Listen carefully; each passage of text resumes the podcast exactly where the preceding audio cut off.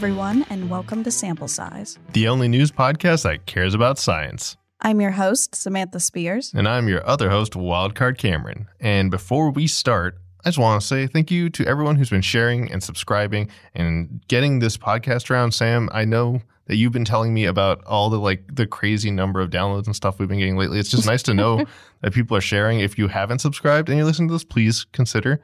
Thanks everyone. We just want to say that around the holiday times. Lots of times to share cool advice. But more importantly, you, Sam, have some very interesting news you need to share with me and our many, many listeners that I just gave a total awesome shout out to because they're great. What's up with the news? Yes, we are going to talk about Parler. Like the front room of a house? like what the old timey people call the front room of a house? No, not that. Recently, there have been several news stories about a new social media app called Parler that got a surge in downloads after the US presidential election. So, Why? well, that's what we're going to talk about today. This is dumb of me to ask. so, I thought today we would go over what is Parler, why are people joining it, hmm and just in general, should there be censorship on the internet? Oh, oh, okay. Now you've given me a taste of what's going to happen. Okay. All right, let's get into this. Uh, uh, What is it? All right, first up, what is Parler? People have probably been hearing this around, floating around social media, things like Twitter. And Parler, it's actually a Twitter like social media app that was launched back in 2018 by CEO John Matze. And it's touted as a social media app dedicated to free speech that does not censor or fact check users. And that, as famously said by the CEO, if you can say it on the street of New York, you can say it on Parler. I already hate that description. Also, it sounds like the reverse Quibi. It, the reverse Quibi? I swear to God, Quibi is like a multi-million dollar joke. It was just created as well. Okay, first of all, Quibi was a place that you could only say what they let you say on Quibi because they went out of their way to make content for it. Whereas here, the idea sounds like you're just going to let anyone say anything they want. In that aspect, yes. I guess it is a reverse Quibi. It also sounds like a moderately out of touch multimillionaire was responsible for forcing this down our throats. Eh, that's a possibility. All right, I can't wait to see Parler ads take up all of the YouTube advertising space. Let's go. All right. And I would like to say I have not personally downloaded and explored this new app or social media platform, but I did learn some about its interface from The Guardian. So, first, as I said, Twitter like, it's basically a new kind of Twitter. Users have to seek out accounts they want to follow, and users can post text or images, which others can then comment on, give a vote of approval, or an echo, which is its version of a retweet. And according to the company, the general content rules are one, do not post anything unlawful, and two, no spam. Those first two things already sound they're going to push up real hard against their you can say whatever you want thing. Yeah, in what way? All right, well, for one thing, and this will shock many people, there's a lot of things you can say on the streets in New York that you probably just should never say in general, like, period. but even more so on the internet, because the internet has really, really strict guidelines based on which jurisdiction you're in. And I know we're going to get there later, but I just want to say, like, those terms of service and all that stuff is already pushing up against their mission. Yes, remind me, we're going to go right back to that discussion later. So, first, let's just talk about why are people actually joining this app? What's the purpose of it? Why is this getting attention? Well, social media companies like Twitter and Facebook have long been criticized for how they monitor content. And in recent years, some conservatives and far right individuals have criticized the companies for censoring content, particularly for doing things like tagging content as misinformation or removing content that promotes violence or hate speech. So, Parler is seen as an alternative where certain content can be spread without any kind of censorship. And so, I mentioned at the top of the episode that there was a surge in downloads after the presidential election. That was because Twitter and Facebook increased content monitoring during the election to combat misinformation. For example, tagging posts that mentioned mail in voter fraud, that there had been no evidence of voter fraud. All right. So, what I just heard was the content that most of the internet genuinely doesn't like to engage with, and also is, let's be honest, it's such a pain that most of the companies that actually run social media sites decided was too bad because it was going to ruin their own subscriber base is the only real selling point of this new platform. That's that's what I just heard. A bit, yeah, because that's kind of the audience it's gaining. Like a number of high profile conservatives are on Parler. Let me go through this list. I don't know if I want you to.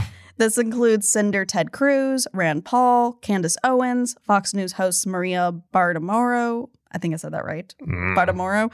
I'm sorry. Eric and Laura Trump, Rudy Giuliani, and Laura Loomer, who, fun fact about Laura Loomer, has apparently been banned from not only Twitter, Facebook, and Instagram, but also Uber and Lyft. That makes sense. I don't know how. I didn't look that up any further. I'm just imagining a lot of one star reviews with lots of racial slurs. oh my God, no. I just, how do you get banned from Uber and Lyft? I just don't understand that. That's not for this podcast. Also, this seems like an upsetting trend in that it sounds like we're putting people with the most fringe opinions in the same place, building a really obnoxious echo chamber where most of the people who are there are going to be operating with this as the baseline. You haven't named a single person that wasn't considered to have moderately extreme views during the election, if not worse. And now they're all in one place. Yes. Before we kind of dive into that, other background about this new app. Recently, CEO John Matze confirmed to the Wall Street Journal that Rebecca Mercer has been one of the top investors in Parler since 2018. And if you don't know who the Mercer family is, Rebecca Mercer and her hedge fund billionaire father, Robert Mercer, have funded several conservative causes, including backing Trump in 2016, donating to Breitbart News, and donating to former White House strategist Steve Bannon. And by donate, I mean donate a lot of money, like around $25 million to conservative candidates and causes in 2016 alone. And something, Cameron, you will probably react to. Rebecca and Robert Mercer also own part of Cambridge Analytica, the data mining firm that played a role in the 2016 presidential election. Wait, that sounds like a real circle of a pay scheme. Like you paid Donald Trump to pay you to do analytics for you? That's what I just heard. They paid Donald Trump to use Cambridge Analytica. Like you paid yourself. In a way, yes, but would you like to talk about Cambridge Analytica real quick? No, I'm still stuck on this donation tax scheme they just came up with. I'm sorry. Okay. Cambridge Analytica, for anyone who doesn't know, they were an analytics company. They got in a lot of hot water for using, they basically collected and used Facebook data in a way that, whether or not you think it should have been allowed to be used that way, a lot of individual users of Facebook did not like it. Basically, you were able to take quizzes, do any number of things. And as a result, not only was your data collected, your friends' data was also collected. They were getting lots and lots of data and using it to micro target individuals with campaign ads for Donald Trump. And digital advertising is not new, but this overreach in the way the data was used pointed to glaring problems not just with Facebook and its own data use practices, but also how analytics companies like Cambridge Analytica could leverage that data. Yes. And so when I found out this news of Rebecca Mercer actually funding Parler, my instant thought was, huh, I wonder if some of those similar tactics are going to be used on Parler's user base. And let's be honest, a social media company, most big companies that use their products for free, Google, Facebook, YouTube, Mhm. is also Google, Twitter. they make a lot of money off of either you paying to promote your content on their site or people advertising on that site. So it's safe to say if you're making a social media app that is like Twitter, it's going to have an advertisement model like Twitter. Mm, That's just built into the entire recipe. I gotcha. Yeah. Also, they paid themselves money and wrote it off as a donation. The math is very clear. All right. Well, now that we've talked about why people are starting to join this app, let's actually talk about does Parler actually censor or not? So, people have already started to question Parler's terms of service. For example, one item says users can be billed for any losses or damages attributed to what they post on Parler, and another item says Parler may remove any content and terminate your access to the services at any time for any reason. And I mentioned already the content rules about nothing unlawful and no spam, but the CEO also posted in July other rules, including no pics of fecal matter, no obscene usernames, and no pornography. Man, you really let me down here. okay. And content can still be removed if it violates one of Parler's policies. And I'll just go through quickly what that removal process is like. Apparently, Reported content gets sent to a jury portal for review by a group of volunteer verified parlayers who participate in regular training. And users are warned by a notification that they are hit with a violation point, and 20 points in 90 days means the user will be removed from the platform. What is this? Someone's driver's license? I guess. Do you I- get suspended? Are they going to possess your car? I, you know, honestly, I don't really know much of how banning systems work on like Twitter, Facebook, or anything. So I can't, I don't have much of a comparison. All right. So to be fair, let's do a quick comparison here. Typical social media platforms, I guess for the purposes of understanding how banning relates to what the purpose of the platform is, you can think of social media as a megaphone with very perverse incentives. The goal of the megaphone is to amplify your voice so you can reach people you wouldn't normally reach. Except instead of just yelling loudly on a street corner at all the people going to Olive Garden, you're actually yelling loudly at people across a large demographic section of the internet about your Olive Garden coupons. Okay. So that that's fundamentally what it is. And when you violate their terms of service, it's basically like your friend saying, "I'm not going to let you borrow my megaphone anymore because I don't like what you're doing." And Parler's trying to say, "I'm giving you a warning." They're trying to be I think something that most of us who've been on the awkward side of like shadow ban systems or have done any even the like smallest amount of research into not just like like banning, people think you have to do something truly obscene to get Mhm. banned on a platform. Lots of people get their Facebook accounts deactivated just because they changed their name. Especially this is a problem in the LGBTQ community because they'll change their name because they've chosen a new identity Oh. and Facebook's like, "Nope." No. Huh. And you'll suddenly not be able to access all the stuff you put on Facebook. And it's a very opaque system because a multi-billion dollar company is dictating how you get to talk on their platform. So I I get it. I really do understand the philosophical reasons you would want a place where you could be vocal. Mm-hmm. What I don't like is the kind of audience they're trying to attract. And I think a big part of what you're getting at there is there are still rules to the internet that they have to abide by. Like you can't have child pornography on the internet It is a fundamental fact that if you're found with child pornography, and this isn't like you went and like actively tried to find it. It's like if for some reason you accidentally cache a web page that has it on your phone, that is all the justification they need to charge you with a child pornography offense.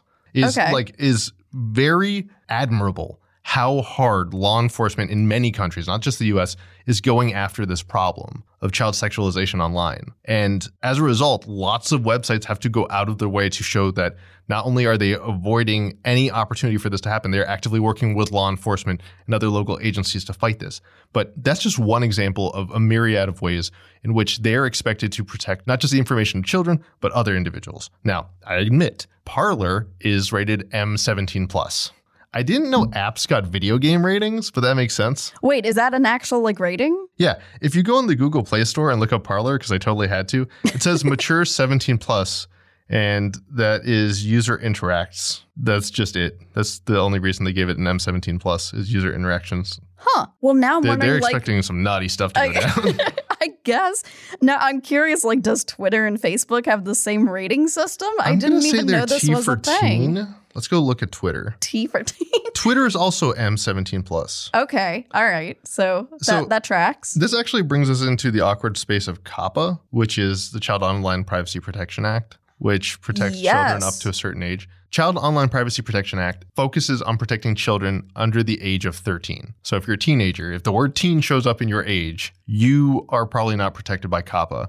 And as a result, you have less immediate expectations to privacy when you go on those platforms.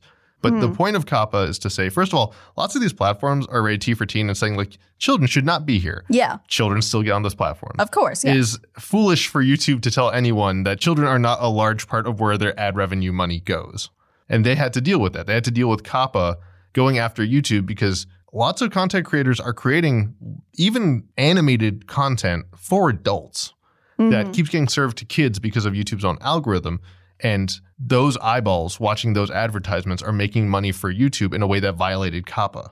So YouTube really went after their own content creators instead of just acknowledging the fact that they should have done a better job making a platform where children weren't actively being used as the target demographic for ads. Ah, you know, I think this is actually a great moment to segue into how censorship on the internet works and should that be a thing? Because what I'm hearing from what you're saying is that because of these rules to protect children from seeing things they're not supposed to see at such a young, impressionable age, that there are these rules in place. If I may, yeah, there's a lot of rules that are based in laws that they can come from all sorts of places. It's not just protecting children. There are rules about like banking information, what kind of data you can collect, how long you can hold it for, why you can use it. Mm-hmm. If you look at anything that has to do with the GDPR and EU, there are a bunch of clauses that say unless you have a legal reason to collect and hold information, even if it is for a valid business use, you need to convey it and it cannot be indefinite. Like there are lots of privacy regulations that aren't US centric that still affect how we do stuff in the US. I actually released a YouTube video about it. Maybe you want to check it out. Link in the description. but the important thing here is that, yeah, there is a lot of rules that these organizations have to follow. And as a result, they need enforcement tools that allow them to do this, which is, I think, where you want to go with this. That is right. My point is because of these rules in place, it doesn't seem like it's possible to have an app or a website that is lawless in a way that like is the ideal like wild wild west version of no rules anything is possible because there has to be some kind of enforcement going on Yeah. And let's just go back to I hate to bring this up, but the child pornography example.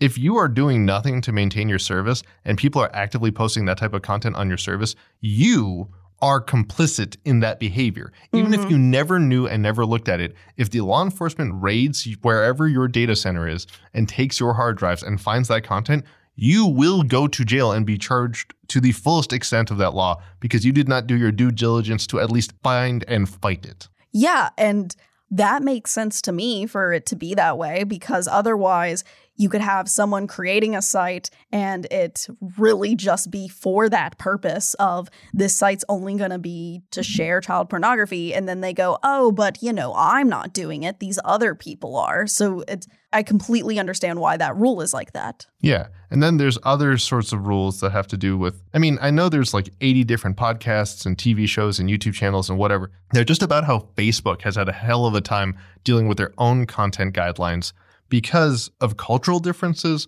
the fact that they want to maintain their teen rating, but they're like, nudity in certain countries is not considered an adults only thing. And so people on the Facebook platform will treat it as though they can post nudity there. I know this is a big thing in Africa where women use nudity as a form of protest. Yeah. And they will post it on Facebook, a teen platform that's not supposed to allow that kind of content. And so there's this constant friction between the different audiences and Facebook itself, where Facebook is trying to create a universal doctrine for which their content policy can work, and each region being like, that doesn't work for us.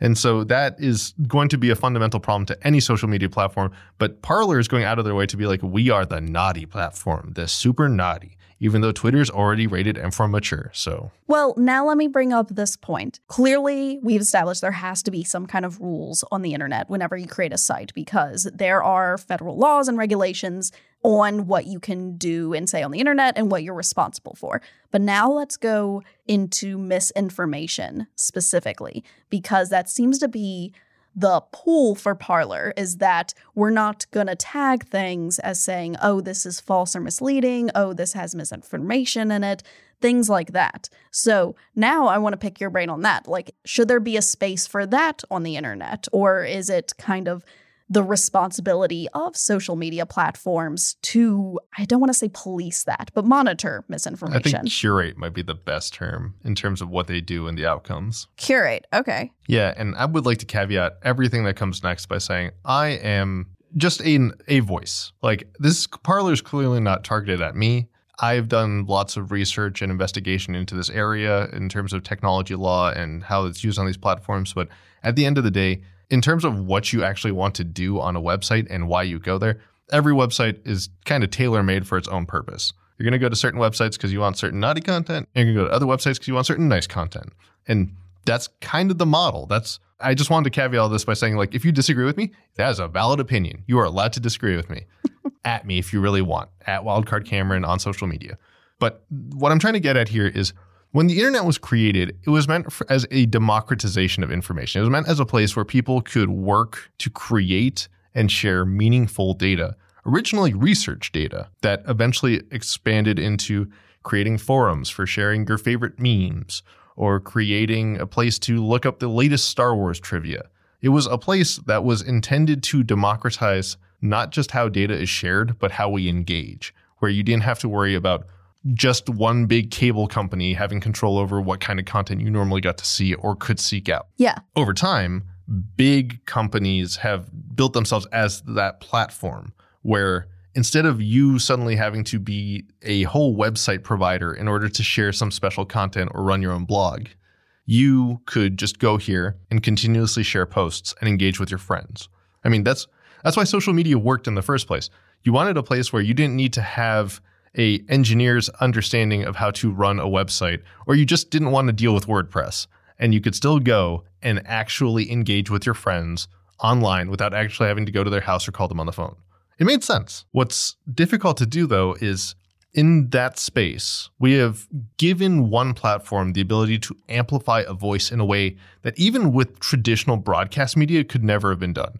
Like if you run something on Fox News, it might go viral, but it's going viral on the internet. It's not going viral on Fox News. Your Fox News is not bleeding over into other countries. Yeah, or I mean, even other news agencies like the Yeah. ABC Nightly News doesn't have its reach as it did back in the day. Now it's only going to have that reach if it went viral, air quotes, on the internet.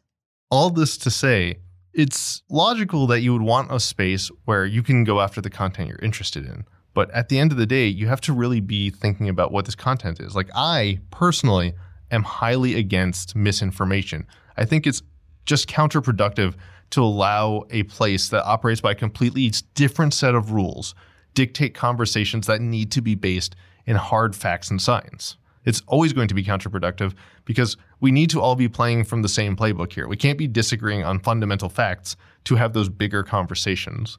And honestly, to be frank, that could be anything. That could be race, it could be science, it could be technology, it can be any number of things.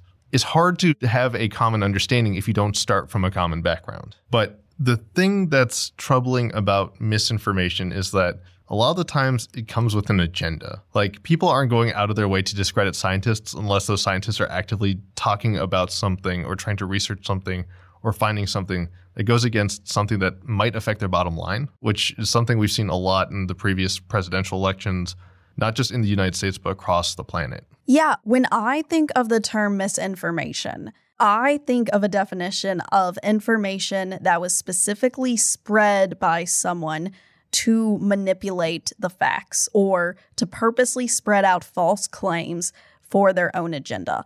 That's kind of my personal definition. I don't know if that's the actual definition. And I think sometimes when people hear the phrase misinformation, it can be confusing and you can go and you can expand that to just think, oh, if something's I don't know, then it can get muddied and be like, oh, if you can't prove it by concrete facts, or if you can't prove this and people need opinions, people should have their opinions and people should be able to share those opinions. But I do believe this is a personal opinion. I think when it comes to people purposely spreading something that's false in order for a specific agenda, that should be monitored. Yeah, and as part of this conversation, I would like to give a quick moment to actually describe the difference between misinformation and disinformation. So, disinformation with a D is the intentional spreading of information that's incorrect, typically with some sort of specific agenda. Oh, so, okay. when you hear misinformation in the media, it's often conflated with disinformation. But misinformation with an M is specifically the spread of incorrect information regardless of intent. So when your family member or you accidentally goes on the internet and shares a post that has information in it that is incorrect, it could be anything from just having a little bit of information that is wrong to being entirely false. That is misinformation.